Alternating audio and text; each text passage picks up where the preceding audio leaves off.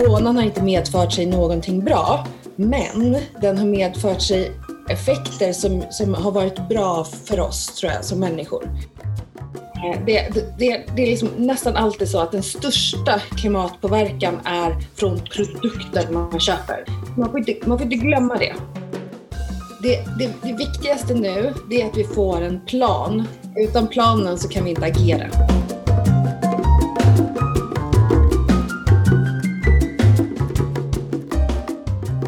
Hej och välkomna till Esplanad, podden om staden, trafiken och framtiden producerad av Trivector. Jag heter Caroline Ljungberg Tolsson och idag har jag med mig på distans Tove Ahlström. Välkommen till podden Tove. Tack så mycket Caroline. Och du är VD på tankesmedjan Global Utmaning. Eh, tidigare har du varit hållbarhetschef på Apotea, eh, blev 2017 eh, finalist i Sveriges bästa hållbarhetschef och du är ansluten till Al Gores Climate Reality Project. Ehm, men jag tänkte börja med att fråga dig Tove, global utmaning, vilka är ni och, och vad gör ni för något? Ja, det är en, det är en bra fråga. Ja. Eh, vi är en tankesmedja för hållbar utveckling. Eh, vi jobbar faktabaserat, lösningsorienterat och sektorsövergripande.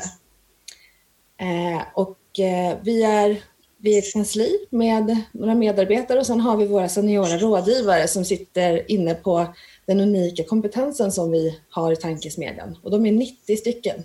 Så jag har en, både en liten och en jättestor organisation eller nätverk runt tankesmedjan. Mm, spännande. Det låter som att ni jobbar väldigt brett.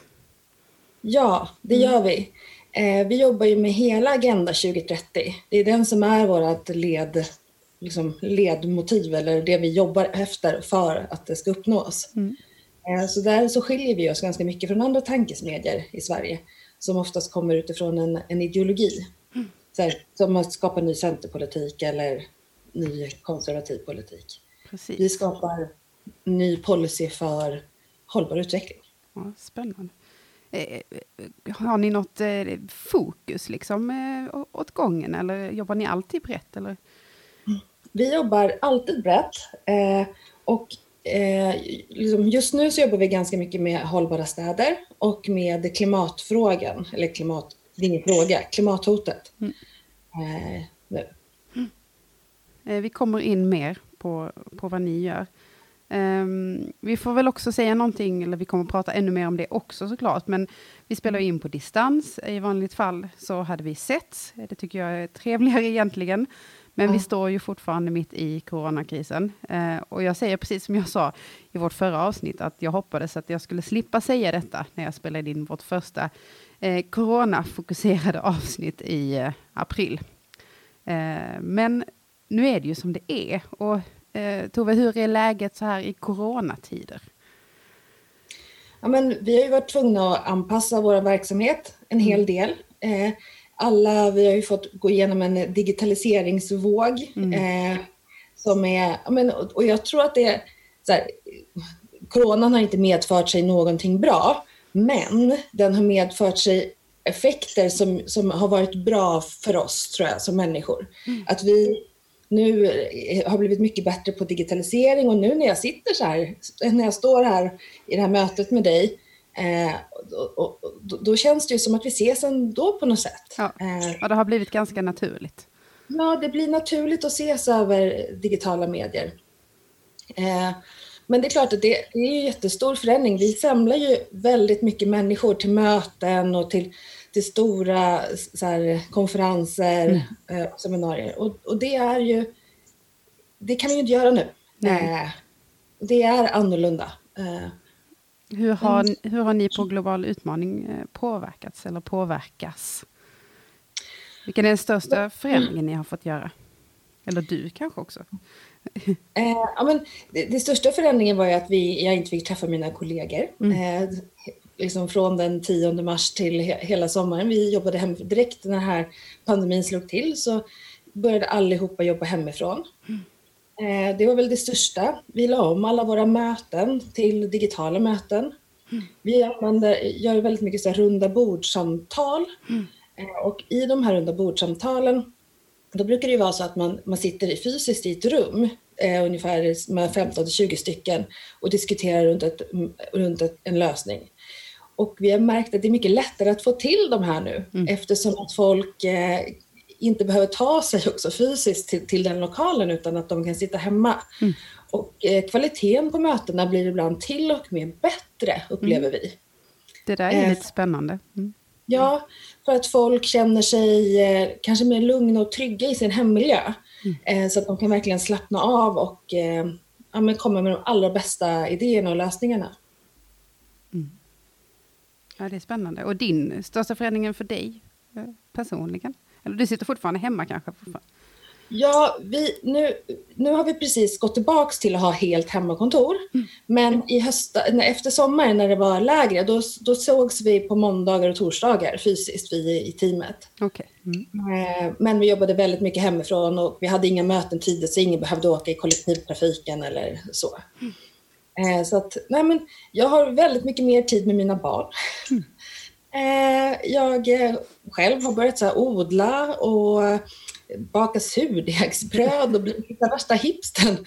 Bara för att jag har haft mycket mer tid hemma så jag har haft mer, behövt ha någonting att engagera mig i också på fritiden på ett helt annat sätt. Mm. Um, ja. Mm. Det, det, det, är något positivt som det har, liksom, hemmakontoret har tvingat mig till, tänkte jag säga. Inspirerat mig till, kanske jag ska säga. Precis. Ja, det är spännande vad, vad coronakrisen gör med oss. Vi, vi kommer tillbaka till det mm.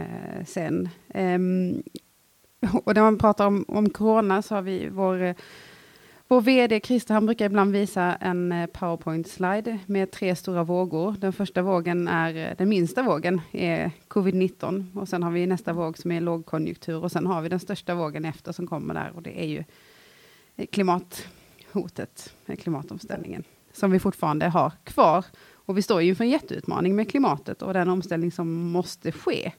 Och det behövs ju omfattande åtgärder och, eh, en stor omställning för att klara de klimatmål som vi har satt upp på olika eh, nivåer. Eh, jag vet att ni pratar mycket om det här, men vad skulle du säga är det, det viktigaste vi har framför oss för att nå våra klimatmål?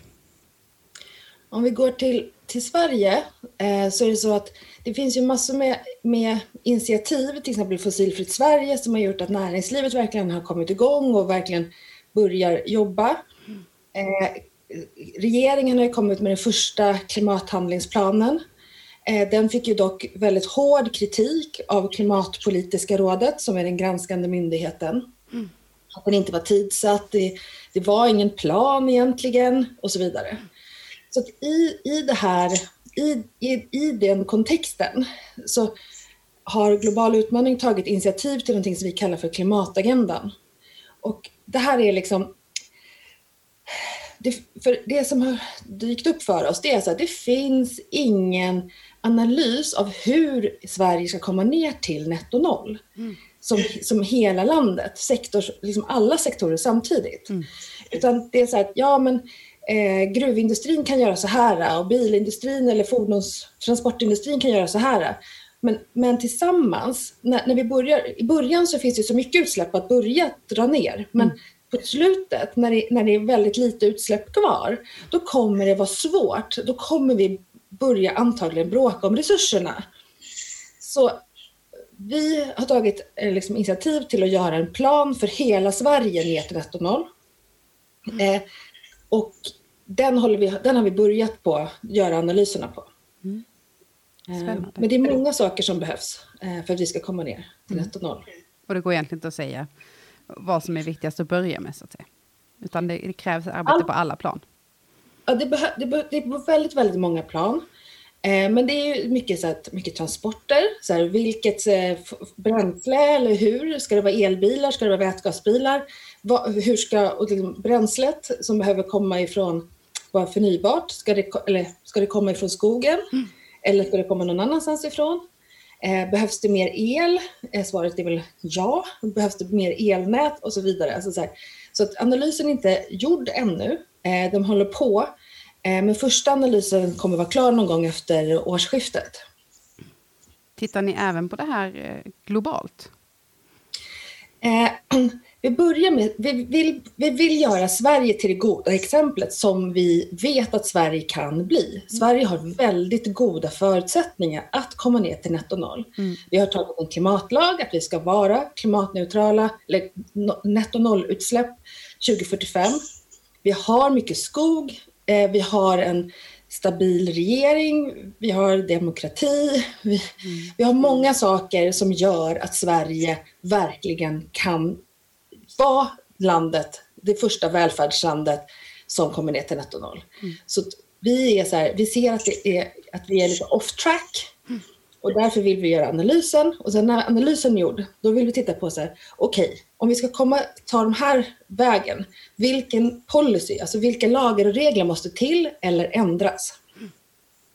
Och sen så är det en annan sak som också måste till. Det är så här, att svenska folket behöver förstå att omställningen till det hållbara livet eh, kommer, kommer gå eh, mm. och kommer vara trevligt, det kommer vara ett bra liv. Eh, och vi vill att människor ska efterfråga detta på ett mm. mer så här, nu är det så mycket så här, folk är så här, nej men det kommer aldrig gå, då får jag flytta till en stuga i skogen. Mm. Eh, nej, vi kommer fortfarande leva urbana, härliga liv, men vi kommer ändra på vissa stora saker och det måste vi göra ganska snabbt. Mm. Så det, det, de, de tre stora, analysen, policyförändringarna, rekommendationerna och sen en folkbildningsprojekt är det vi, vi, vi vill göra. Vi har inte fått medel till allting ännu, men eh, vi har goda förhoppningar om att det ska kunna bli så. Mm. Det låter superspännande. Jag tänker, eh, det, det som du pratade om eh, folkbildning och det kan ju kännas rätt så hopplöst när det kommer till just klimatkrisen och den stora omställning och förändring som behöver göras. Men om man tittar ner på liksom individnivå, går det att säga liksom vad var och en kan göra? Det finns ju väldigt många rekommendationer redan nu. Eh, till exempel att vi ska äta mindre mängd rött kött. Vi behöver inte sluta, men vi ska äta oerhört mycket mindre mängd. Mm. Eh, och, och så är det så att vi be behöver efterfråga svenskt naturbeteskött eh, om vi ska äta eh, nötkött. Eh, det är en, liksom, gå över till mycket mer växtbaserad kost. Eh, det är görbart. Eh, jag blev vegetarian själv bara för några år sedan. Och jag, ja, ibland så blir jag så här, jag saknar lite kött och då äter jag lite, lite kött. Mm. Så att jag inte ska falla dit tillbaks helt. Men det är en stor sak som människor, gemene man, kan göra. Sen så måste man tänka över sina resvanor. Kan man, de flesta bilresor sker ju två till tre kilometer eller någonting sånt mm. i, i städer. Där kan man gå, kan man cykla, sådana. Eh, och sen så, jag menar, många människor bor ju i städer. Mm. Eh, då kanske man till och med så här, kan jag sälja min bil? Eller kan jag, vi, vi, jag hade själv en bensinbil, ingenting jag är speciellt stolt över, men då gjorde jag så att jag först började vi hyra ut bilen. Det finns ju så biluthyrningsappar. Liksom, och då mm hyrde någon annan bilen av mig. Eh, och då blev det så att då hade jag ju själv ingen bil då på till exempel helgen. Så då började jag vänja mig vid att inte ha någon bil. Eh, och sen så en vacker dag, mina barn började bli lite större, så här, behöver inte ha den för att skjutsa dem. Eh, och då sålde vi helt enkelt bilen. Mm. Och nu bor jag i ett, ett urbant, så att det finns sådana här bilhyrningssajter eh, liksom, som, som, funkar ungefär som elcyklarna i ah, mitt område. Jag kan bara gå ut och ta en elbil och, och köra iväg. Olika typer av bilpooler. Mm. Ja, precis. Väldigt, väldigt smidigt. Det behöver vi efterfråga, till exempel. Mm. Jag lyssnade på en annan podcast där du var med. Eh, och då pratade ni mycket om det här med jämställdhet kopplat till klimatfrågan, som jag förstår att du eh, också brinner för. Um, hur viktigt är, är det? Men det, är, det är väldigt viktigt eh, att, vi använder, att vi använder och tillåter alla människor att bidra. Mm. För den här omställningen kommer vara svår. Mm. Och då kan man inte bortse från hälften av begåvningsresursen. Mm. Eh, så att, att, att både kvinnor och män, eh, att eh, liksom mångfald, alla får vara med och bidra eh, utifrån sina bästa, sin bästa potential, sin, sin fulla potential. Är väldigt viktigt. Mm. Eh, många, om man, om man tittar på till exempel eh, så, så vi hade ett, ett runda bordsamtal tillsammans med Melinda Gates ungefär för två år sedan. Och det som var väldigt tydligt under det runda bordsamtalet var att kvinnor, i Sverige har vi kommit väldigt långt i jämställdheten. Eh, och, det börjar bli så kvinnliga vd, kvinnliga, eh, som kvinnor och män är mer jämställt i styrelser och så vidare. Precis. Men ett ställe där det är väldigt, väldigt ojämställt fortfarande, det är på, med riskkapital. Mm. Eh, kvinnliga entreprenörer har väldigt svårt att attrahera kapital. Eh, så i Sverige så är det 97 procent av kapitalet som går till män, till mm. manliga entreprenörer. Och om en kvinna får pengar så får hon 50 procent liksom mindre mängd pengar.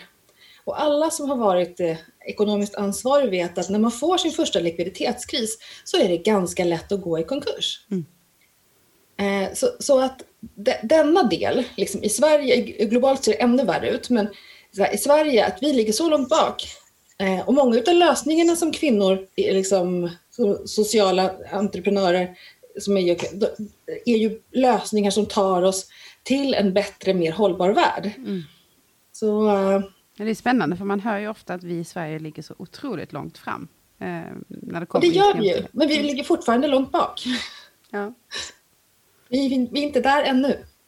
Jag tänkte också på, um, om vi pratade, vi pratade innan om uh, om man kopplar klimatomställningen till just eh, coronakrisen. Det är ju mycket som har skett nu och vi, vi jobbar hemifrån och vi reser mindre. Och, och bara flygresorna har ju minskat med 70-90 procent. Det är ju det är mycket som har hänt. Kan ja. coronakrisen ge klimatomställningen en boost nu? Vad tror du? Det, ja, det kan, det kan det göra. Eh, om vi inte återstartar samhället precis som det var förut, utan att vi bygger tillbaks bättre, build back better. Mm. Att vi gör den här gröna, jämlika omstarten som världen så desperat behöver. Mm. Eh, men då måste man också vara modig och kanske här, och, och fokusera pengarna till lösningar på just nästa kris. Eh, och inte bara, men, inte bara ge kapital till allt som har varit. Mm. Eh, men det är ju jättesvårt. Eh, när, när folk behöver stöd på en gång eh, så är det ju lätt att bara vilja stå, att återstarta allt. Mm. Men eh, jag tror att många också har fått en eftersom att vi tvingades alla i stort sett vara i våra hemländer i somras, så har vi nog också så börjat se det vackra i vårt eget land.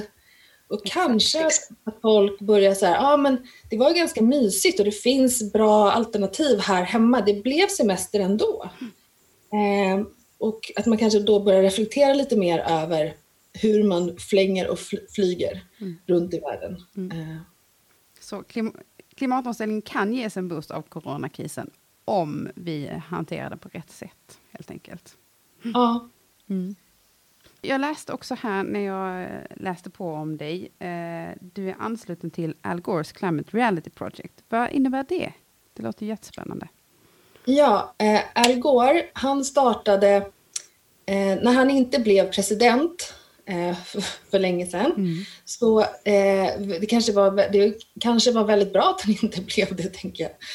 Eh, då startade han ett nätverk av personer som han utbildar i klimatkrisen. Eh, och jag tror att det här började typ 2006, samtidigt som han släppte sin första film, An Inconvenient Truth. Mm. Eh, och 2013 eh, så blev jag antagen till en sån här utbildning eh, och eh, fick tillsammans med eh, två, ja, jag vet inte hur många vi var, men det var väldigt många, så var vi, eh, fick en utbildning av Al Gore i tre dagar mm. i att hålla föreläsningar eller eh, sprida hans ord eh, helt enkelt. Så sen dess har jag föreläst och, eh, ja, men, agerat som volontär för hans, i hans nätverk. Mm. Fortsätter det? Alltså blir det fler eh, dagar eller utbildningar? Är det liksom ett pågående projekt eller är man färdigutbildad så att säga?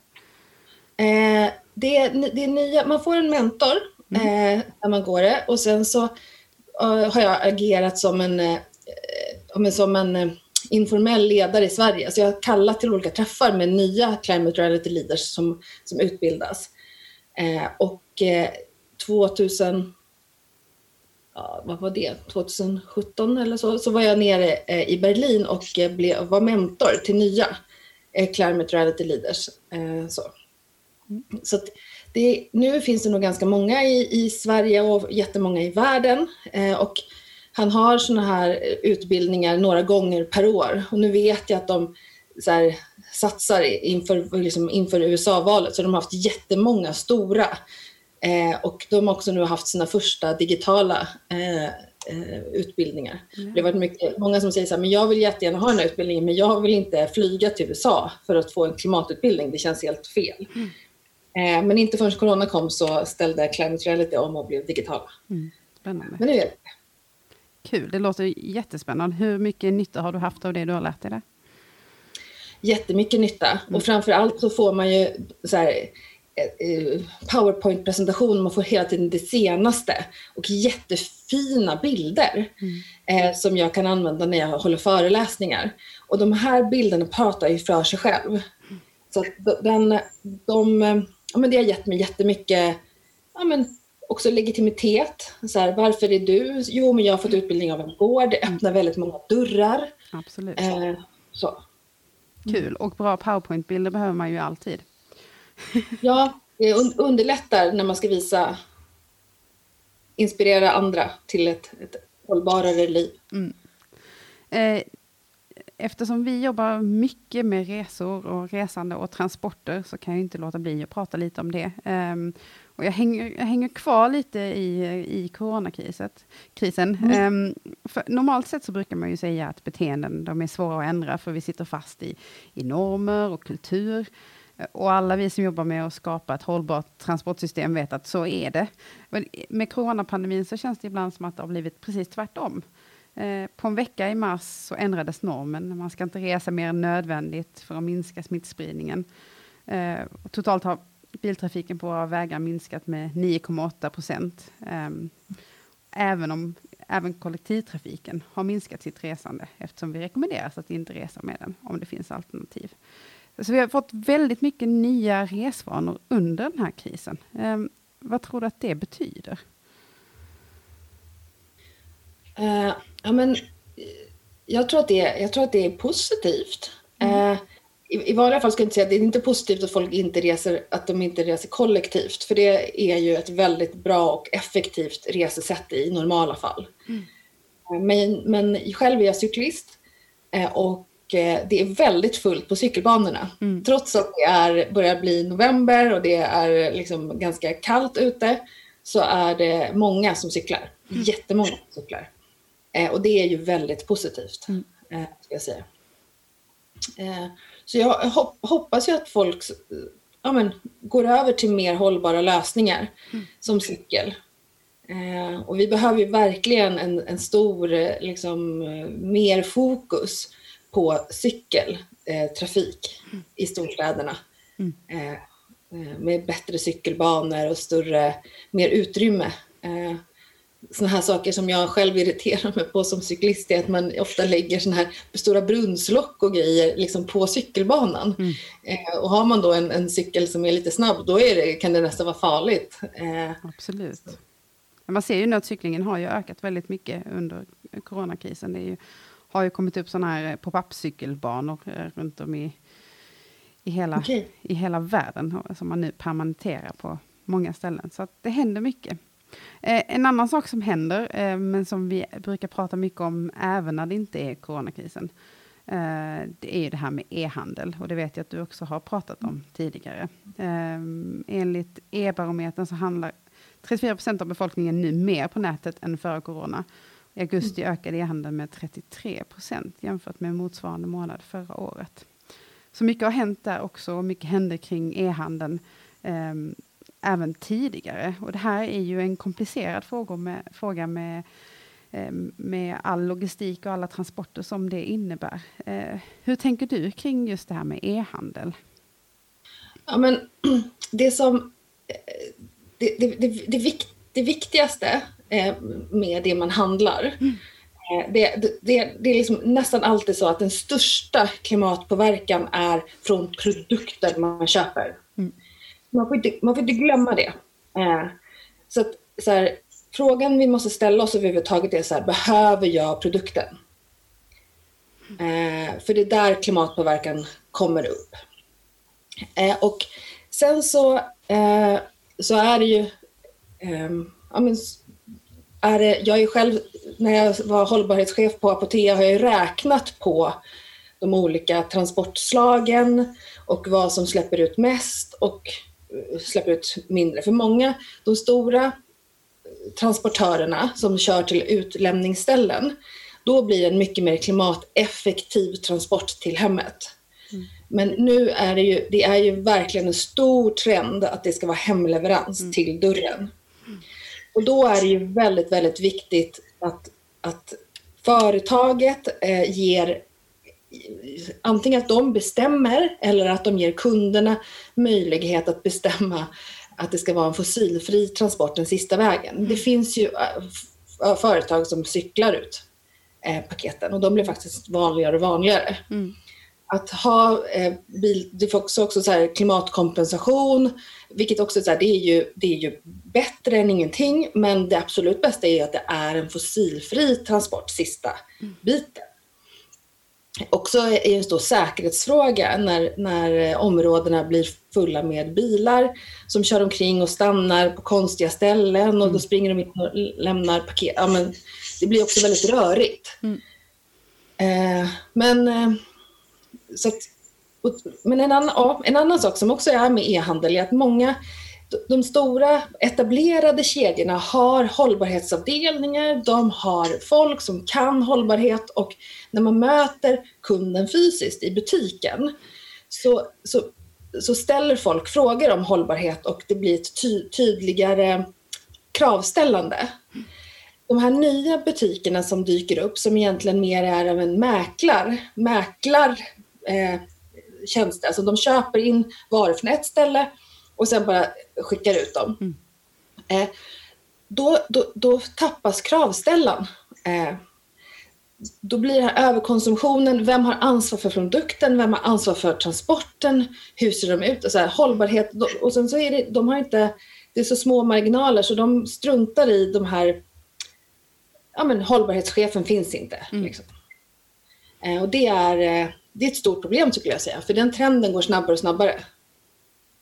Så e-handel, det är jättesvårt, men inte alltid hållbart kan man väl säga. Men går det egentligen att säga vad, vad är en hållbar konsumtion? Eh, det, det, är en jätte, det är en jättebra fråga. Eh, så att egentligen så ska vi, vi behöver konsumera betydligt mycket mindre än vad vi gör idag. Svenskarna, vi konsumerar ju 4,2 jordklot per år. Mm. Eh, vi är rika och vi står för jättestora klimat och miljöpåverkan, miljö och klimatutsläpp. Så eh, man måste verkligen fundera så här, behöver jag det här? Kan jag köpa det? Eh, kan jag hyra det? Eh, kan jag köpa det begagnat?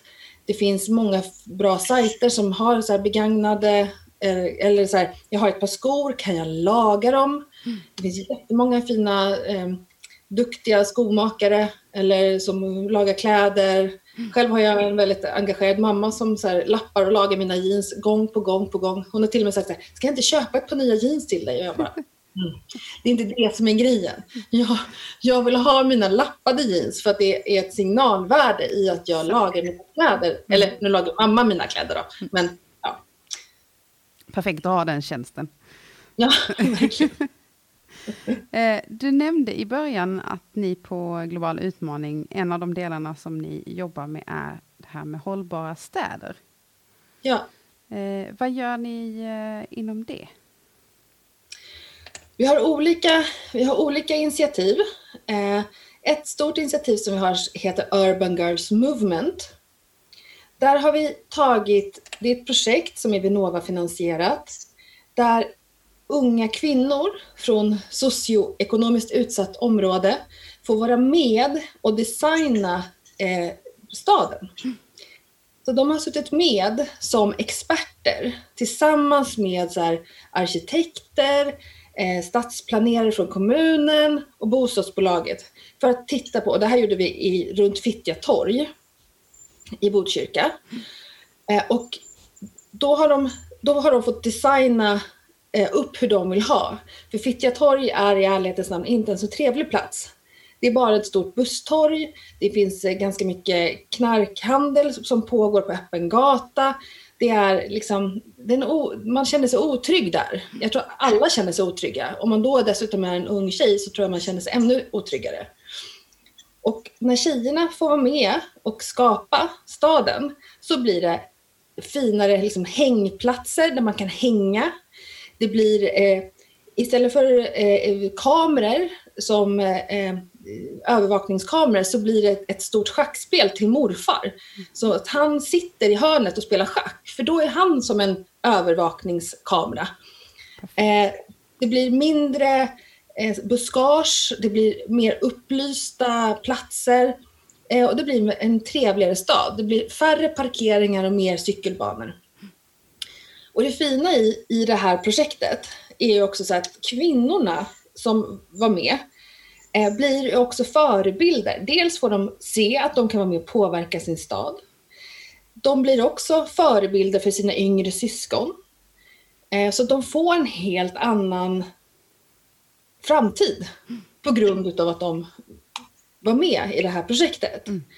Och nu har vi fått vidare finansiering, så nu håller vi på att göra den här, den här metoden, där vi liksom hade de här olika policydialogerna, håller vi nu på att göra digitala, så att vi sen kan sprida det här projektet eh, till, ja, men till den som vill ha det. Och vi jobbar tillsammans med UN Habitat, alltså FNs eh, statsorgan. Mm. Jättespännande projekt. Mm. Ja, det, så det, det är ett av dem. Eh, det andra är en, så här, en plattform för en hållbar svensk bostadspolitik. Eh, där vi jobbar med olika, så här, både med så här, eh, trähusbyggande, med hur beslut ska tas, eh, hur... Eh, och nu, senast har vi börjat prata om sociala obligationer som ett sätt att få kapital till det, det, hållbar, det socialt hållbara i staden. Som vi lanserade för någon vecka sedan. Som är en jättespännande lösning eh, där man liksom kan emittera en social obligation eh, och då få helt enkelt få medel för att jobba med integrationsprojekt till exempel. Jättespännande. Det här skulle man kunna mm. prata väldigt, väldigt länge om. Ja, och då ska man prata, då, då ska du ha med dig Sofie Nackemsson Ekvall som har skrivit rapporten, för hon är expert på det här. Jag eh, är bara inte så bra som hon är. Bra tips. Mm. Eh, det börjar bli dags att runda av det här avsnittet av eh, Esplanad. Det har varit jättespännande att prata med dig, Tove. Vi hade kunnat prata mycket, mycket längre. Eh, ja. Men jag vill förstås ställa en sista fråga. Vi har pratat mest om klimatet och om omställningen. Och jag har två frågor här, så jag ställer båda. Eh, det första vi, vad är det första vi behöver göra nu eh, för att nå våra klimatmål eh, på en mer generell nivå? Och Eh, vad vill du skicka med våra lyssnare som tips för att kunna vara med i arbetet att, i klimatomställningen? Det, det, det, viktigaste nu det är att vi får en plan eh, som vi, så att vi kan komma ner till netto noll. Så vi ser att alla våra samhällssektorer får plats i netto nollutsläppsplanen. Mm. Utan planen så kan vi inte agera. Eh, men vi kan samtidigt också vi vet ju saker som är dåligt, eh, som att så här, vi behöver gå ifrån bensin och diesel till exempel till, till för, för, förnybart bränsle. Jag skulle säga så här, att just nu är det viktigaste är den, den vetenskapligt grundade planen för ner, att komma ner. Och alla, alla människor eh, som är, som är eh, ute i landet, skulle jag säga så här, fundera på vilken är den enklaste, eh, mest lätt lätt åt, lättillgängliga, det som inte känns så svårt. Så är det att äta vegetariskt, börja äta mer vegetariskt. Är det att börja cykla till jobbet, så, så gör det. Eh, är det att ringa elbolaget och be om grön energi, eh, så är det ett jättebra sätt. Eller eh, placera dina pensionspengar eh, hållbart. Så att, gör någonting. Mm. Gör det som är enklast. Det, som inte, det kan vara ganska svårt att sätta sig på cykeln. Men att ringa till elbolaget och be om grön el, det är ganska det är liksom lat. Enklaste. Eh, som kanske spelar störst roll också. Mm. En vetenskapligt grundad plan så att vi kan eh, komma framåt och göra det som är enklast för dig för att hjälpa till i klimatomställningen. Stort tack Tove Ahlström för att du gästade detta avsnitt av Esplanad. Tack så mycket. Vill du veta mer om podden eller om Trivector? Besök då trivector.se. Och har du tips eller tankar om podcasten? Hör av dig till esplanad.trivector.se.